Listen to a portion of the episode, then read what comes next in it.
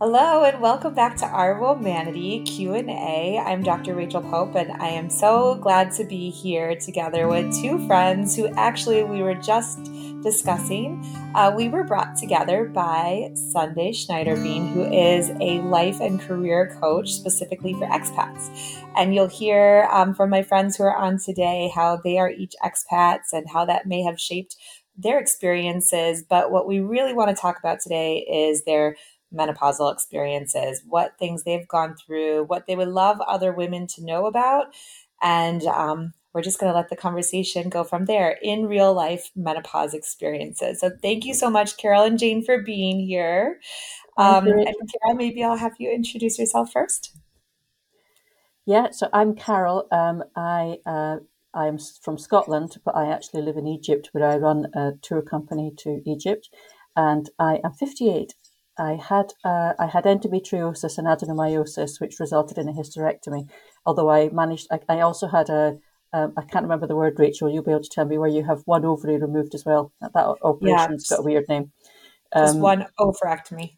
Yes, and uh, I that meant that I did go through a natural menopause, but it was sooner and last and, and probably didn't last as long as, as a normal one. Um, so I moved to Egypt just at the time when I was going through my perimenopause into menopause, and that was very challenging with the heat, given the hot flushes. Yeah, I'm sure. And Jane, love for you to introduce yourself. So I'm Jane. I am a Brit and I live in Mexico. And I have a small business called the Virtual Wing Woman, of which you are both my clients, which is fun. um, and I do anything from marketing support to diary management to designing toolkits for people. So lots of various stuff that came about really needing to change because of moving from my home country to living in Mexico. And what also needed to change was that at the point I arrived in Mexico, I hit menopause, so perimenopause. So I arrived here when I was 49 and thought that I was having a lot of uh, hot flushes because the temperature was really. Yeah, because of the England there. Right, right. It was like, oh, this will kill me. Oh my God, what have I done? And one day I literally went, oh, it's the menopause. And I had a That's vision, amazing. literally a little memory of seeing my mum fanning herself and never wanting to wear a coat in winter. And here I am. So that prompted me to found a group which we're all now in, and you're one of the experts in there, Rachel, the global menopause community, because I think it it was a lonely place to be in a country right. whose healthcare system you don't understand, whose language you're not fluent in, whose culture in dealing with, you know, any health yeah. issues is very different from from what you've been used to. Right. So for both of you, was it really the hot flashes that um, kind of were the start of everything? Is that what you would say was the most common symptom for you? I mean, that's what we hear about when we when we see menopause depicted in media, right? And it, it is common, but I think that the hot flushes were uh, were what I noticed first, but I don't think that's what I mm-hmm. had first. If you okay. see what I mean.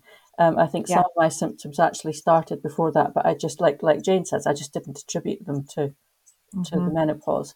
Um, so like my my my um, my my worst symptom is wasn't hot flushes. Um, it was vaginal atrophy. Still is that, in fact, um, and mm-hmm. that ha- that happened long before, not long before, but a while before the hot flushes. But for some reason, I don't know why, I just it just did not cross my mind. I just thought, you know, yeah, I, I was in a new relationship, and and and I just thought, mm-hmm. I don't know mm-hmm. what's going on here, and and it just didn't cross my mind. But that was the mm. first one, and then and then, like Jane, because I moved to an extremely hot country, I did start. I started getting heat exhaustion um, incredibly quickly. I'd, I'd go outside and immediately be absolutely covered in sweat, and then I realised it was um, that was also the menopause.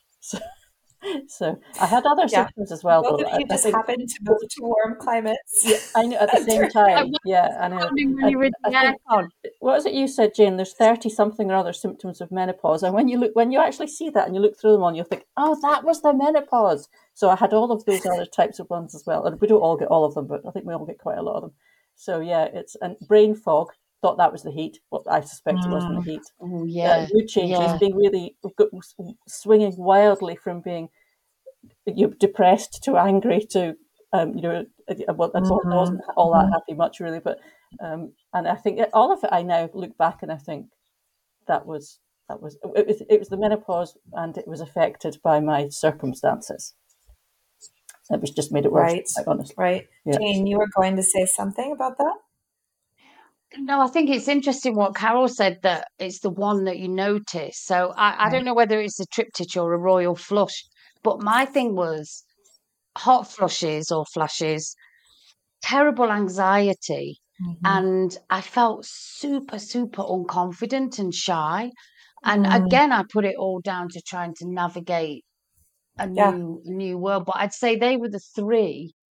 And then maybe, you know, three or four years in, because I'm post menopausal now. Yeah. Three or four years in, I think what I just became like the princess of darkness. I, I was mm. really, I think the the depression and the darkness yeah. and the I, I would have moments of rage, like whoa, mm-hmm. off the Richter scale. That mm-hmm. luckily, you know, I, I have a son, and he was going through this with me, and now he mm-hmm. will say he would laugh at things and go, "Oh my God, mum, what are you doing that for?" Really? because I'd be like, Phew. and mm. so I, I, would just lose it at simple things, and yeah but underlying it all, I think was the darkness and the the down, the the blackness, and I think it's it's really easy to underestimate how difficult yeah. that makes life. In fact, my husband once said to me, "What what's happened to you?" And mm. I was hmm. like, "Yeah, that's a very good question. I'm trying to find out the answer to that one." so yeah. Oh, and that and it affects everything, right? If you're going through those negative mood changes or to depression, it makes it hard to even access care or want to get care, right? Because yes. you get into such a low state um, emotionally, and it's it is chemical. It's it's hormonal, um, but to get that treatment is going to be really tough. Um, Jane, did you feel like you had that those sorts of um, symptoms when you would have PMS, like earlier on in life?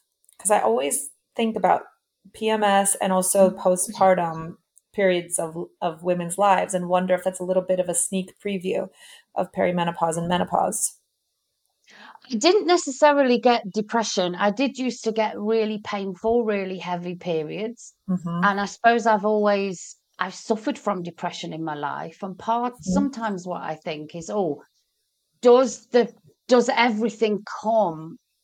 Yeah. Like you know, we say we we die as we live, or whatever the phrase is. Do you menopause as you've lived your life? Like, is it like a as you live? Yeah, as kind of a, a, little magnifying glass on your life. And and one of the things yeah. I'm starting to realize is I think I've followed a very similar path to my mum, even though my mum didn't talk about it a lot. When I think yeah. about the things she would say, that yeah. I'm now realizing, oh, that's what she was talking about. And mm-hmm. and the length of time. So now I still get hot flushes. You know, I started at 49 and I'm 58 this year. And I still not as intense, but I still get them. So I'm wondering, is it a mixture of, you know, how you've been, uh, you know, throughout your life, and also yeah. do we? Is it not beneficial for us now to start talking to our yes. mothers if we can, if we know our mothers or our yes. mothers are still alive, to find out what they experienced and how they went through it. Yeah. I, I, yeah, I am doing that. Yeah, because my mum is still alive. In fact, I'm here with her at the moment. She's 79. And and yes. I was having an enormous hot flush. Right. Well, this happened. So this, I'm in Scotland when this happened. So this goes to show that it wasn't the Egypt factor. So a couple of weeks ago, I was at, and it was warm in Scotland, but nothing like Egypt. And it just seems to me that my internal mm-hmm. thermostat, mm-hmm. since I started the menopause, has gone haywire. So we were sitting at the, it's called a, um, a, a, gala day here in, in, in the UK. It's a sort of fair that you have. And we were at this and we were having the afternoon tea thing. And I literally thought my head was going to explode. And this is like two weeks ago. My mum was mm. going, What's wrong? What's wrong? I was going, I'm having a hot flush that makes me feel like I'm, I'm honestly just going to spontaneously combust.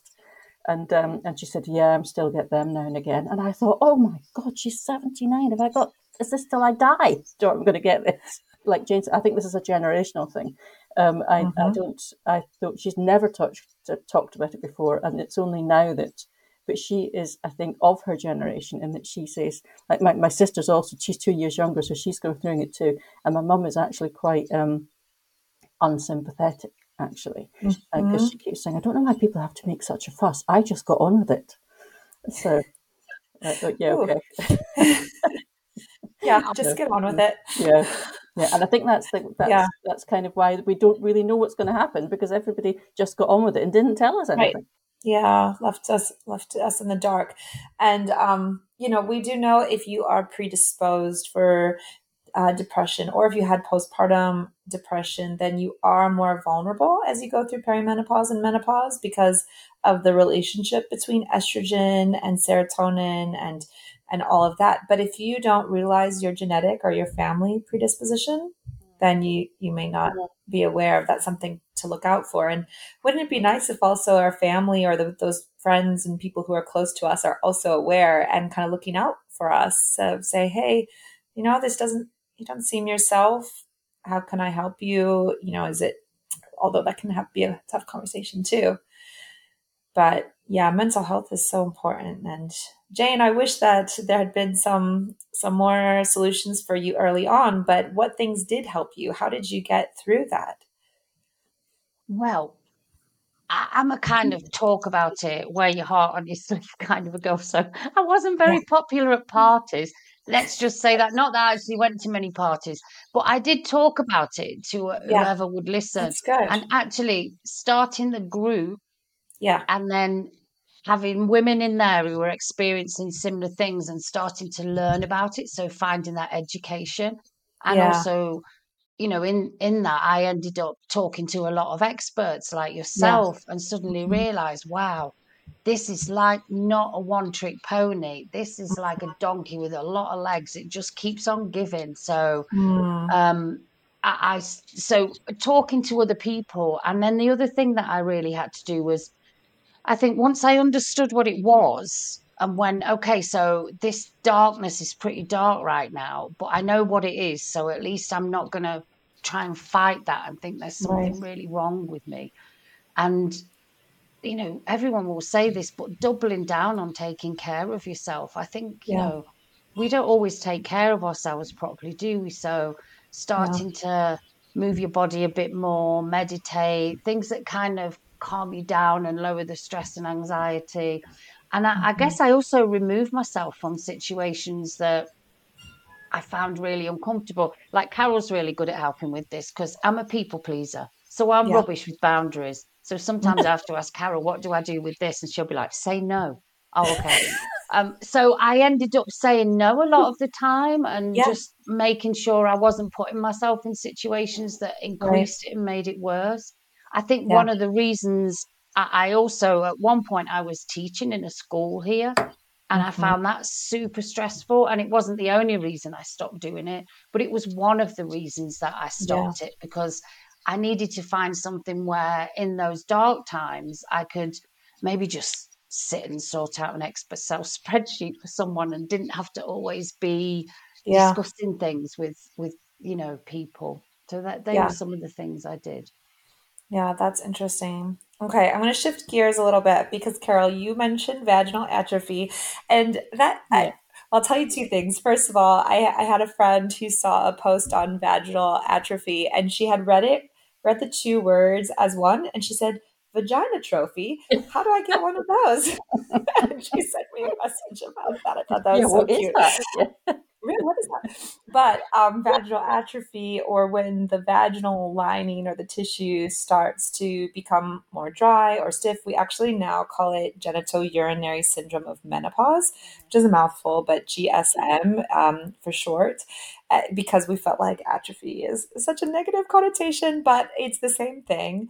Um, that's kind of what you were experiencing, and and can you tell us more about that? Yes, so it, Whatever it was just, just because of my life circumstances at the time. So I, I, um, and I had never, never had a problem with this. I don't want to go into any detail really about my sex life, but this is something I had never had a problem with. Mm-hmm. And suddenly, and just at the time yeah. when I'd, I'd, you know, I'd, I'd met my my my current husband, and and it was extremely yeah. debilitating. I couldn't believe it how debilitating it was because it was so painful. I mean, it was yeah. it was it was so painful. I couldn't have uh, penetrative sex. It was it was just mm-hmm. so unbelievably painful, and which for me was the first yeah. time ever in my life that that had happened.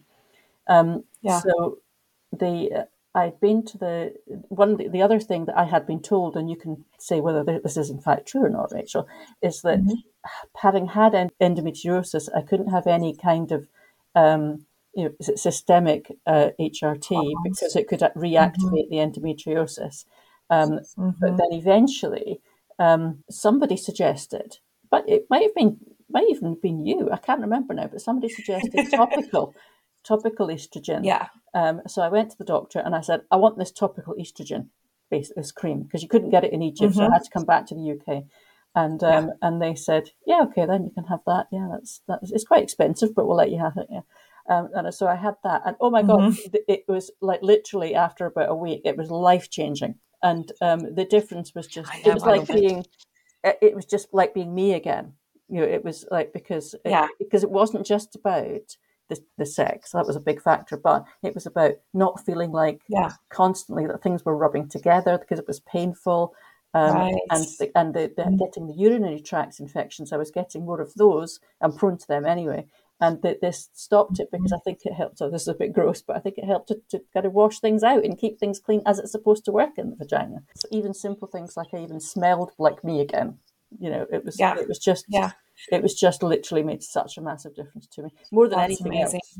Yeah. Yeah. I'll give a little plug for vaginal yeah. estrogen. Yeah. Um, so basically what it does is it, it helps the environment of the vagina become acidic again, which is the way it's meant to be and it brings blood supply to the tissues as well. So it helps with moisture and lubrication. And so, while after menopause, when we've really lost that circulating estrogen in the vaginal tissue and in the bladder and the urethra as well, um, things become stiff, dry, not as stretchy as they used to be. And so, just returning the vaginal estrogen right into those tissues, you don't even need it systemically through a patch or a pill but just putting a cream or a tablet or whichever form you prefer into the vagina, it brings back that blood supply, the moisture, um, the lubrication, and the stretchiness of the tissue. So, like you said, with uh, women with recurrent UTIs, it helps with that that acidity, so it kills off some of the bacteria that would otherwise flourish there. Um, women with painful intercourse, and then I've had women who've come to see me just with with shooting pains. Um, they couldn't sit on an airplane because of how uncomfortable it was. And we started vaginal estrogen. It turned out that was the issue.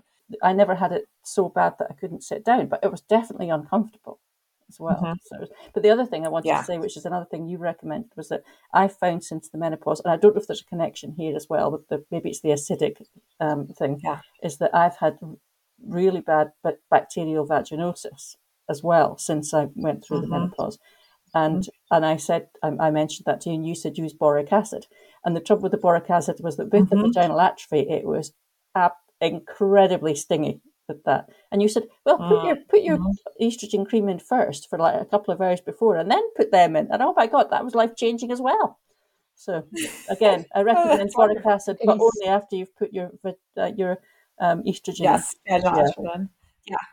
That's excellent. Yeah, and boric acid is something that I'm still learning more about because that came new to me um, from some of my colleagues actually. But it is it has been shown to work for recurrent uh, vaginitis from bacterial vaginosis. We use it for atypical yeast infections.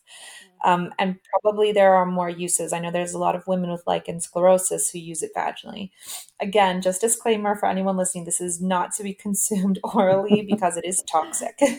it's you know it's same sort of boric acid that's used for cleaning, but if used um, appropriately as a vaginal suppository, there are actually quite a few benefits, which I'm still learning about, and I think we're still trying to understand. But um, I'm so glad to hear that that helped you.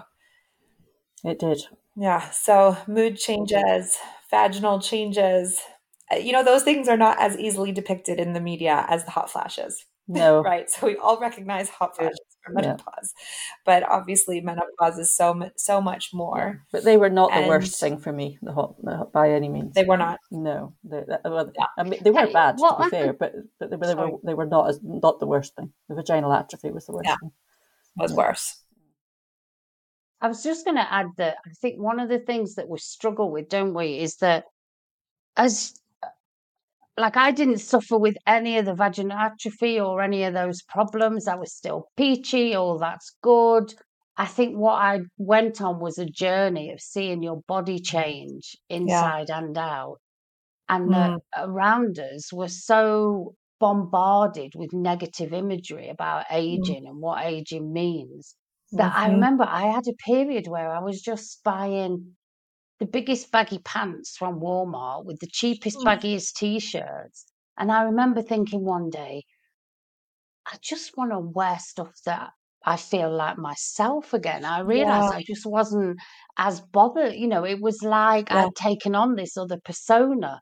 And then when yeah. you start to focus on that and you realize, wow, there's so much negativity around how right. we see aging and loss of fertility and all those things that I think that all adds to the emotional stuff. So you yeah. stop seeing yourself as a sexual being in, in a mm-hmm. way, or mm-hmm. some some people do. Like I think I certainly did. Oh, um, oh yeah. And and I think we have to be mindful of that. Otherwise, it like creeps up on you before you you kind of realize it. Yeah. Yeah, I believe that ageism is is really a problem in especially North American culture. I, it's the only one I can really mm. speak for, but it seems like multiple cultures anyway, um, where women start to feel their lost sense of value because of what culture mm-hmm. tells us about women's value, and that is just the most patriarchal misogynist yes. bullshit. Well, ever. it is, and, and, I think you're you're absolutely right because Britain and the and the, the North America are, believe me, streets ahead of Egypt on this because Egypt mm. is a mm. patriarchal mm, culture, and and uh, and this and just to show, show, prove the point, I can't get HRT in Egypt, um, so. The, it, and I, it's actually a bit of a at one point when I when I have any time if that ever happens I, I really want to help you, Egyptian women because as far as Egyptian society is concerned, yeah. you know, once they've had their children, their children have left home, that's it. Nobody really cares. Wow. massive number of people there who've had terrible suffering that nobody really cares about. That is is so tragic. And you know, we talk a lot about in medicine about how we can uplift the women who are junior to us and our trainees and try to amplify them and support them. But honestly, it's got to be in both directions, right? We all have to kind of be supporting one another yes, totally all the different stages because we still are in a patriarchal society. We haven't found equality or even equity it depending on whichever you think is more important you know like they're both important and, and equity probably is what makes the most sense. So oh, i love um, ashton applewhite's books. If you've actually i think Sundae is the one who introduced them to me. She has an amazing book called this chair rocks. It's all about um, ageism and really really opened kind of opened my eyes to ageism in the us and how it affects women specifically and I'll put a link to her book in in the description of this podcast. But yeah, I think menopause, just along with all of that, it's one of the many reasons it's culturally not talked about and women are left in the dark and it's such a disservice to all of us. And if we can continue having these kinds of conversations and let women know that their experiences are valid and that there's treatment you know everything we talked about today actually there's treatment available for those things. Yes. And so the we won't know about it if we don't talk about it. And I I really thank you both for your time. I feel like this is um, such an important conversation, and I'm so grateful for you coming forward. You know, both of these topics, both sex and mental health, are things that are sometimes stigmatized, and people are not willing to talk about their own experiences. So I really appreciate your bravery and willingness to share because I'm sure that other women listening are going to resonate and, and get help from it.